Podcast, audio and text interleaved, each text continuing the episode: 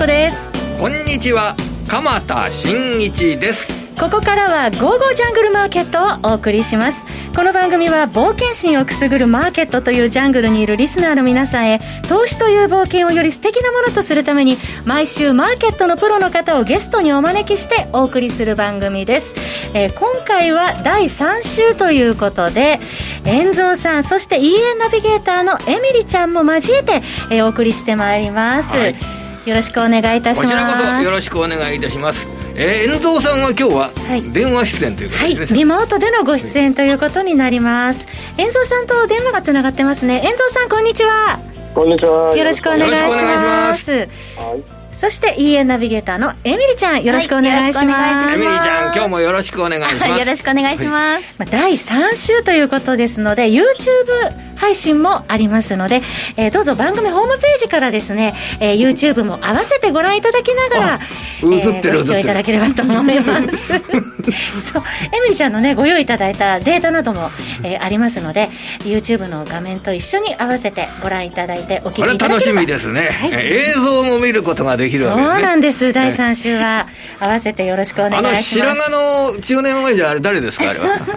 ダンディ鎌田さんです。ダンディ鎌田さん、はい、かっこいい双方向でいきたいと思います、はい、それでは早速進めてまいりましょう。この番組は投資家の英知をすべての人に投資コンテンツ e コマースを運営する「ゴゴジャン」の提供でお送りします。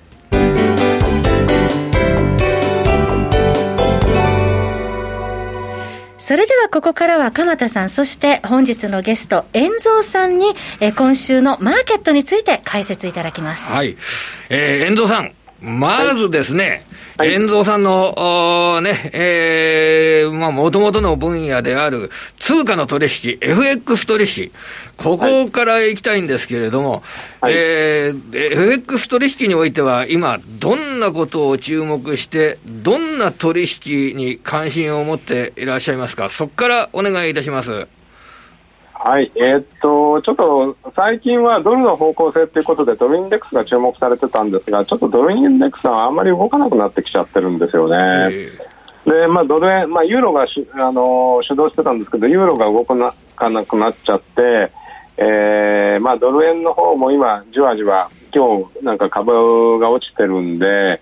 えー、円高方向進んでるんですが、まあ、ドル円はドル円でここら辺オプションがあって、えーと、今日明日と105円台前半から104円80ぐらいにかけてオプションがいっぱいあるんで、まあ、それも動かなくなる原因になってるっていうところですね。はい、そんな中で比較的動いてるのがポンドと、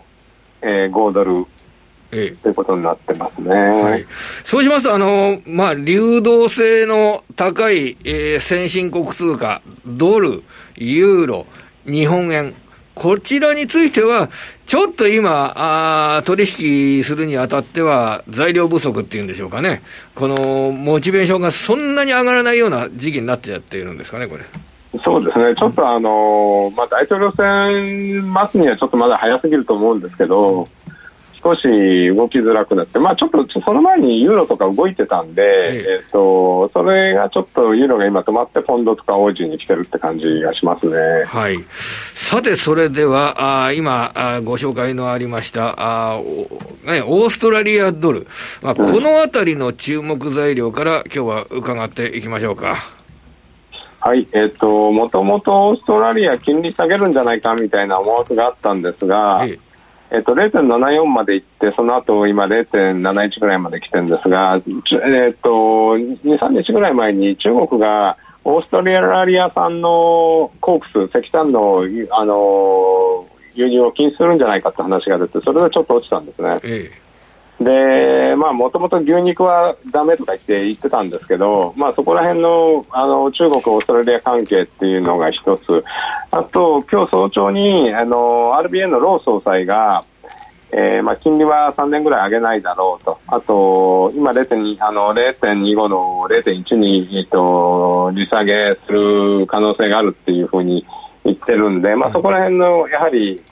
えっと、利下げ思惑っていうところから、はい、えー、ドスンときましたね、まあ、0.71台後半から今、0.71割れるぐらいのところまで落ちてきてますし、うん、まあ、5ドル円の方も70朝方75円の50ぐらいだったったのが、うん、えー、3540だったのが今、えー、74円の65ぐらいまで落ちてきてますので、まあ、ちょっと直近の安値を探る動きになってますね。うんそうしますと、この5ドルについては、あの、オーストラリアドルがどのぐらい下がるかなというような、そんな観点で見た方がいいわけですか、今のところ。そうですね。まあ、とりあえず10月6日の安値、今、ここら辺なんで、ここを割るかどうか、ここを割ると、5ドル自体は9月25日の安値の0.5、70ぐらいまで落ちる可能性というのはあるかと思います。はい。あと、5ドルについて、オーストラリアの、あの、経済面を考えた場合の、あの、中国とオーストラリアの、この関係の悪化というんでしょうか。はい。そのあたりというのは、為替相場の取引においては参考にされてるんでしょうかね、これ。えっと、やっぱりあの今回の先ほど申し上げたように石炭の金融っていうのが、うん、あのちょっと下がる材料だったんでやっぱりオーストラリア最大の貿易相手国が、えっと、中国なんで、輸出国が、それすごく重要ですね、ただ安全保障面ではオーストラリア、結構中国に対して厳しいことを言ってて、中国も最初、オージービーフはだめよとか言ってたんですけど、それがだんだんあの石炭になり、あと競争力があるのは鉄鉱石なんですよね。はいだから鉄鉱石なんかの金融に踏み切るとなると、やっぱりオーストラリアとしてはもっとダメージ受けるんじゃないですかね。はい。わかりました。あの、そのあたりも、では、この政治状況ですとか、その政治状況が経済、オーストラリア経済に与える影響ですとか、あの、注意して見ていく必要があるわけなんですね。そうですね、まあ、ちょっと今日雇用統計は予想より良かったんですけど、あんまりそれに反応しないで、むしろやっぱり、あのロー総裁の、えーと金利を下げるというような発言の方に反応したんで、やっぱり次回あのの、えーと、RBA 理事会は、えーと、結構注目が必要かなっていう感じはしますね。はいそして、えー、ポンドです。このポンドについては、近年は日本人の方々、FX トレードでこのポンドの取引っていうのに、あの、注目する向きが増えているようですけれども、またこれはブレグジット関係で、こちらは今注目されるということなんでしょうか？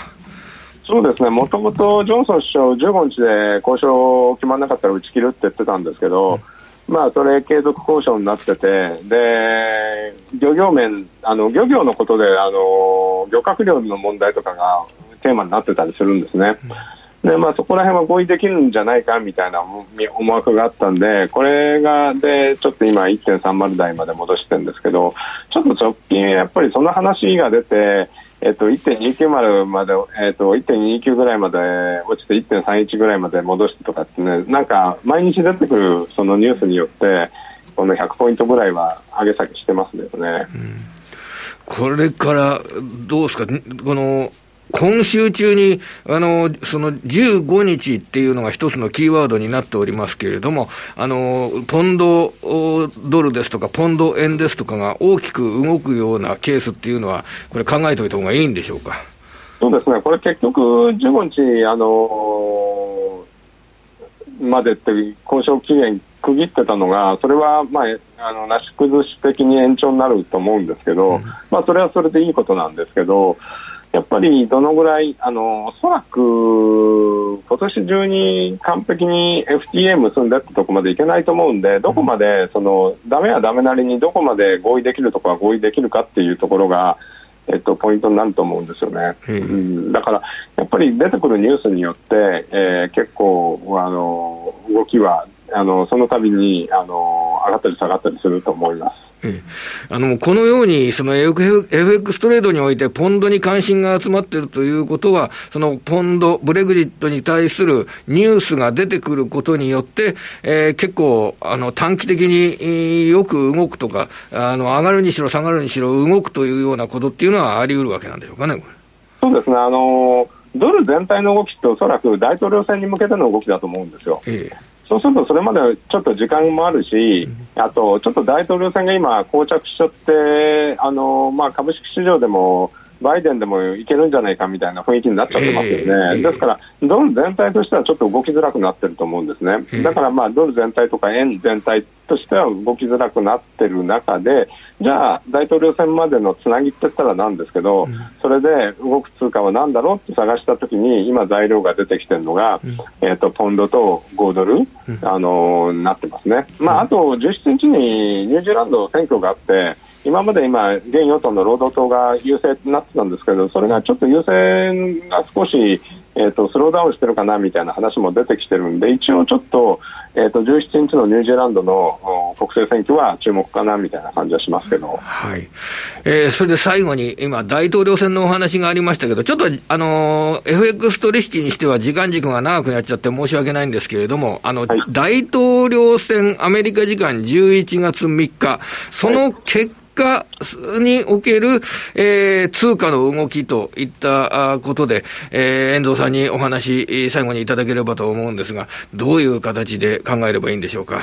結果が出てくるのは4日、翌日なんで、東京時間の、はい、えーと、お昼ぐらいですね、前回、2016年の時も、えー、11時ぐらいから1時ぐらいまで動いて、まあ、その後動いたんですけど、最初のやっぱり大きなえー、結果が出てくるのがそこら辺なんで、そこら辺がポイントになるかなと思いますね。うん、あのただ、今回は一番なのはあのどちどちらかに決まるかっていうよりは、僅差で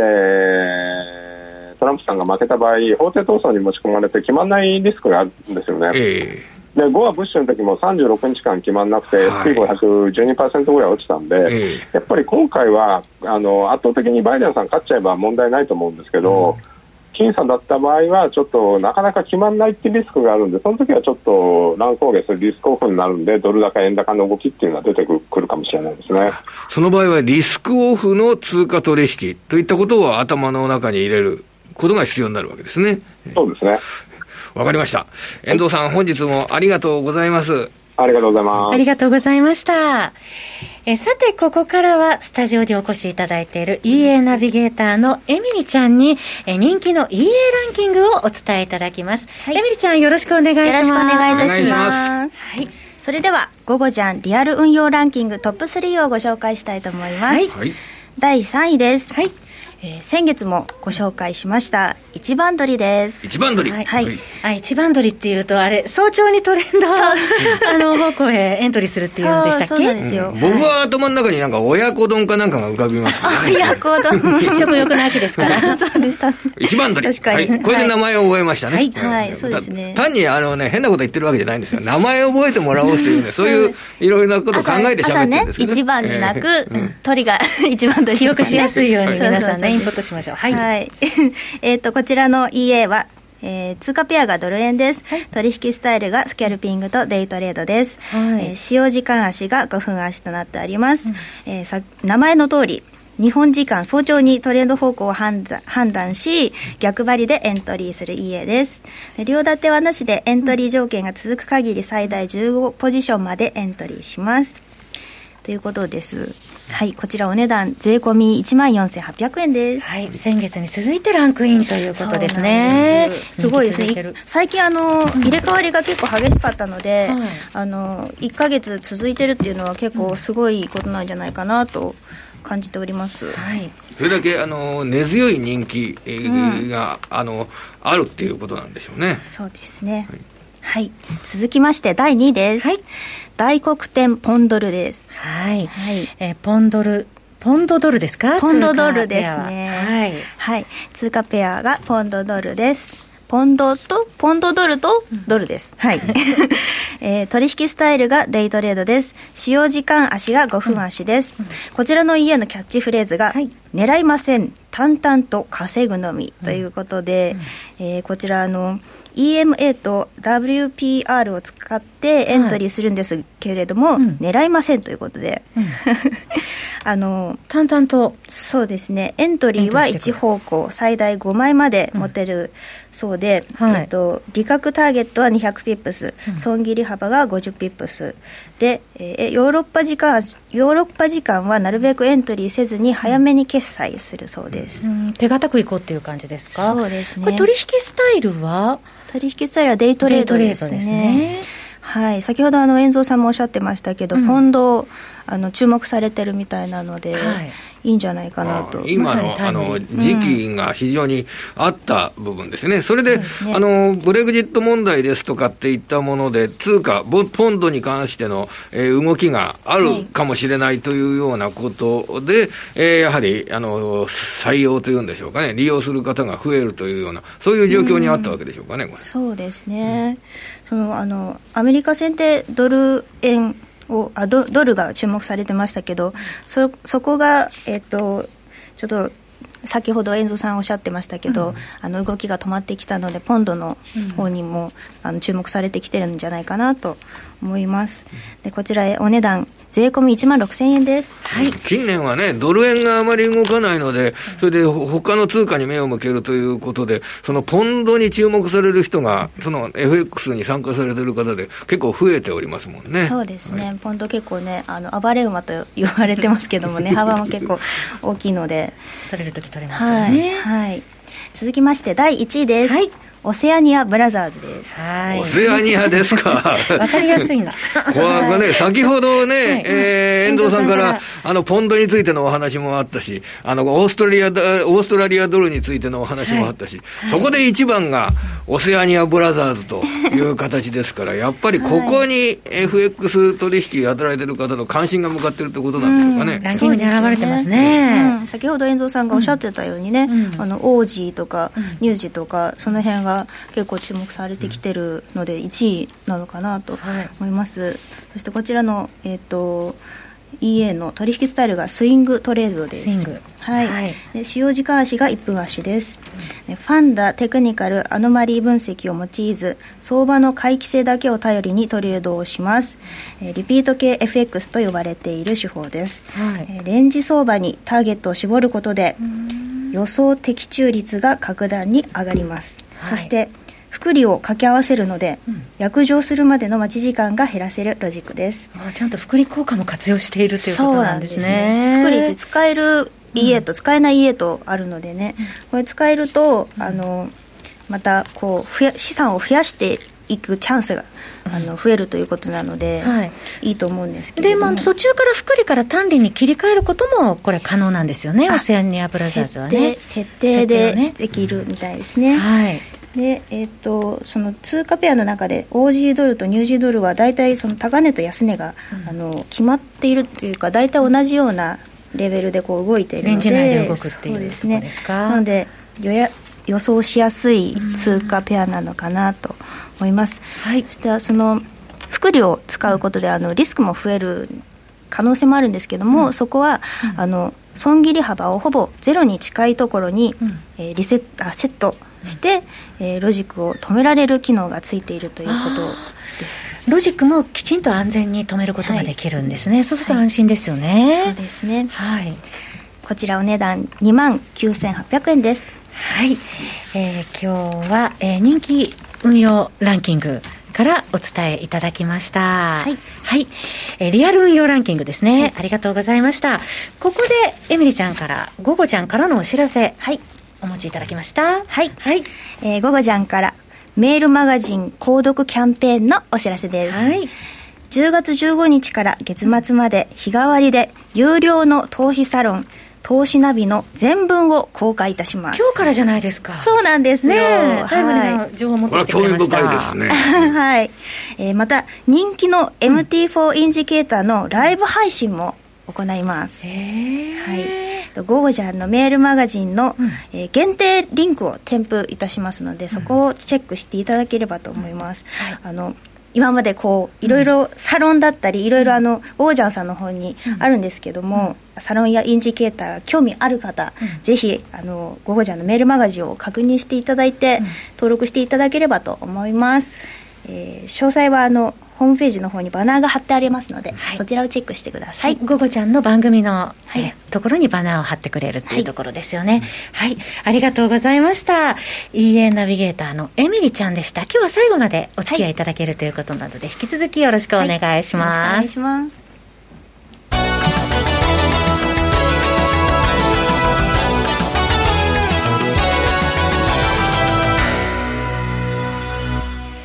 それでは改めて、鎌田さんにですね、ここからは、今日のマーケットの振り返りや展望などについて伺いたいと思います。すね、あの、マーケット全般は非常にこれ、見送られてるっていうのかな。うん、あの、全体の株式市場のインデックス自体の動きは鈍くなってるっていう状況が、はい、えー、ちょっとこれは、あの、世界的に見られてるという段階ですね。それで、ここから、あ9月で占められた決算内容などを見ながら、えー、どういう方向に企業業績が向かっているのか、それで株価の方向っていうのがどういう状況になって、まだ上値を買ってもいいのかっていうことを、一つ一つの銘柄ごとに考えていくというような状況になっているかと思っております。はい、で、それで、あの、このコロナの影響によって、新型コロナウイルスの影響によって、ビジネスが拡大するような会社を引き続き追っかけていった方がいいのか、それとも、えー、新型コロナウイルスのダメージを受けた業種の回復、その回復の方にかけていった方がいいのか、えー、これは意見が分かれるところだと思いますけれども、はい、今の企業業績の状況を見ながら、あの、新鮮なニュースをもとに、えー、そのあたりについての考え方、のヒント、これを今日は、あの、皆様に、えー、打ち出していきたいなと思っております。これから本格化していく前に、企業業績が。はい。それで、あの、コロナウイルスのショックによって、事業が拡大した業種、拡大するだろうとチャンスと見られている業種に、出前の業種がありますね。はい、出前。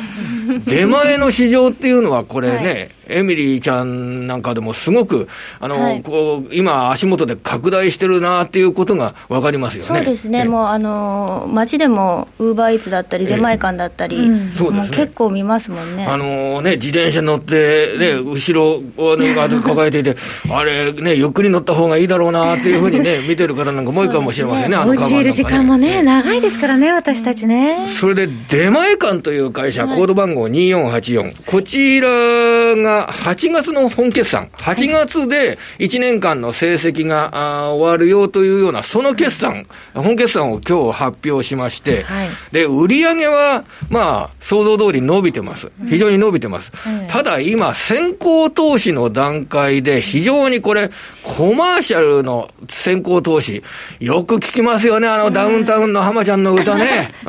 で、で、前か。あれね、僕とね、あの、浜ちゃん、浜ちゃんなんて呼んじゃいけないかもしれないけど、大体同い年ぐらいですよ。あまあ、そんなことはどうでもいいことなんですけど、その出前館の8月本決算の前期、2020年8月期の売上高、54%も増えて100億円を超えました。えそれで営業利益、営業利益っていう本業の利益の損益は26億円の赤字です。これがコマーシャルをたくさんやって、とにかく多くの方々に出前感を認識してもらおうとした結果、これ、それで経費が先行するので赤字、26億円の赤字です。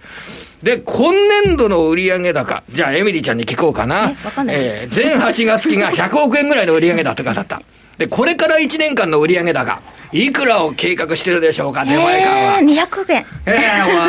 ー、もっとすごい。280億円。280。100億円だった売り上げを今度、はい、今度、これから1年間は280億円。2.7倍にすると。はい。可能性はありますよね。で、営業損益については、ただ今回も、今年、うん、これから1年間も、おね、投資先行というような形で、コマーシャルもバンバンやるぞという形で、うん費用がたくさん出てきて、今年度の営業赤字は130億円。130億円。130億円。すごい巨額の赤字。うん、うん。でも、それは、えー、これからの市場拡大、本格的な出前市場の拡大に備えて、うん、今が勝負の時だ。金をかけて赤字でも、うん、えー、これで、えー、自分の出前館という名前を認識してもらおうという、はいはい、そういった考え方が示されているというような形になりますけど、うん、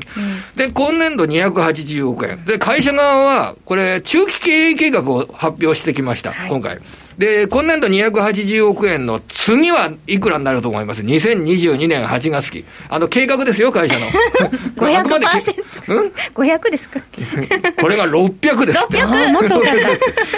それで600の次、2023年8月期。この600の次はどうなる？計画になる ?3 年うん。8月、うん一千いや、当たり当たり。970億になって600から970億。まあ、計画ですよ。はい、計画。出前市場がこれからもこんなに拡大するぞというようなことで、中期計画をまとめた。はいで、これ来、ね、株価の方は、あのー、10月12日に3300円近くになりました。3295円の年初来高値です。3月の時の安値って524円なんです。それ6倍になってる。半年、7ヶ月で6倍になってる、出前が。ね、浜ちゃんのコマーシャルで6倍になってる。ね、6倍。それで、えー、でも今回、これでまた今年度もこれだけの赤字だよっていうような予想が出てきて、果たして出前館の明日の株価っていうのがどうなるかっていうこと、結構興味深く見てますね。そうですね。ウーバーイーツが先手を打ってきたので、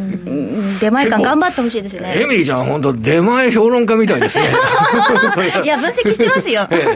テイクアウトとかね、出前市場。テイクアウトって自分で持っていかなきゃいけないからね。やっぱり出前の市場っていうのはこれで、それで多くのいろいろな、この店の出前を一手に引き受けるっていうようなことのアイディアっていったものが、どれぐらい受け入れられるか。まあでもそうですね、出前館はプロが運んでいるんですよ。で、ウーバーイーツってなんか、バイトがやってるんですよ。いやバイトでもプロでしょ、うん、バイト、アル。アルバイトっていう方は、はい。はい、それで、で、あの、正社員とアルバイトっていう方いらっしゃるかもしれませんけど、はい。はい、アルバイトの方もですね、やっぱりやる気のある方なんかもね、いらっしゃいますからね。なんか、あの、統率があまり取れてないみたいで、いろいろ問題が起きてるみたいなので。いろいろ個人の感想ですということでね、それはね。その出前館ですけれども、ここまで4日続落となってまいりました。高値をつけた後ですね。これ、これが、まあね、あの、かいわゆるコロナ禍の中で拡大してきた一つの業種が、こういうこういった見方が出てきてどうなるか。でももう一つは、はい、あの、ダメージを受けてきた業種、はい、例えば自動車業界ですとかね、はい、